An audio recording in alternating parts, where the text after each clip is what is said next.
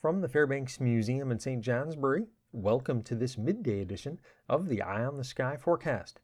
Our late October warm up presses on this afternoon, albeit imperfectly. A denizen of the Northeast Kingdom, your forecaster notes the fact that the initial temperature forecast was again too optimistic, perhaps worst of all in his own backyard. As of midday, the forecasted temperatures have been realized only in portions of southwestern Vermont and perhaps western portions of the St. Lawrence Valley.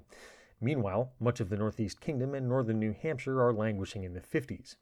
And so here's the latest, but not necessarily greatest update to the high temperature forecast mid 60s to around 70 south and low to mid 70s north, with some upper 50s northeast and some upper 60s in the St. Lawrence Valley.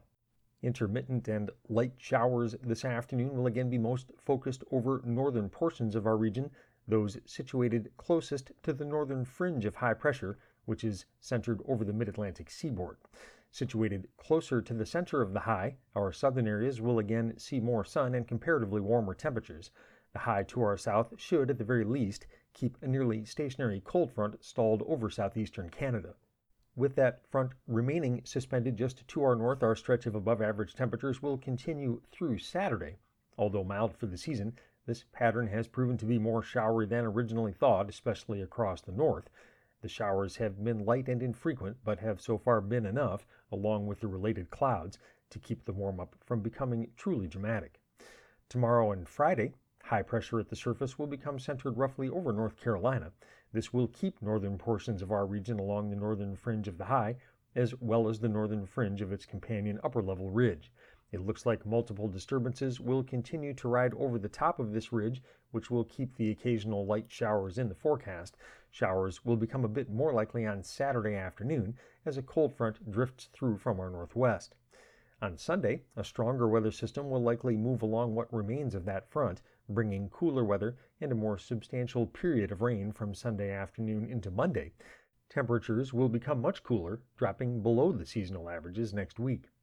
In the short term summary, this afternoon, partly to mostly cloudy near and north of Route 4 with scattered showers, and variable clouds south of Route 4, highs from the mid 60s to around 70 south and low to mid 60s north, some upper 50s northeast, and some upper 60s in the St. Lawrence Valley.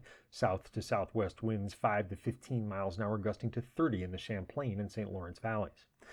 Tonight, partly cloudy south, mostly to partly cloudy north with a slight chance of a shower, lows from the mid 40s to lower 50s, mid 50s in the Champlain and St. Lawrence valleys.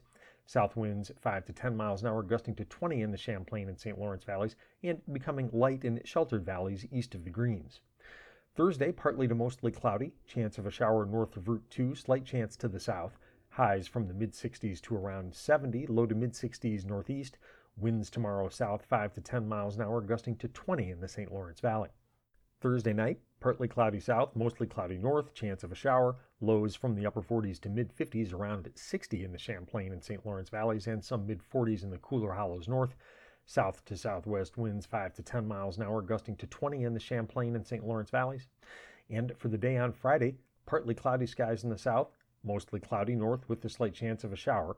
Highs from the upper 60s to mid 70s in the south and upper 60s to lower 70s north, with some mid 60s far north Winds on Friday from the south to southwest at 5 to 15 miles an hour and gusting to 25 miles an hour in the Champlain and in the St. Lawrence valleys. I'm meteorologist Lawrence Hayes with an eye on the sky.